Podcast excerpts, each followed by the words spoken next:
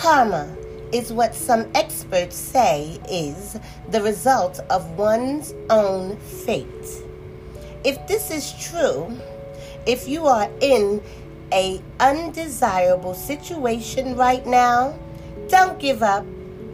Hold on to what you know is right and stand. If not, your life will be left in the hands of those who abuse. Need help? I'm here at mariacoach.us.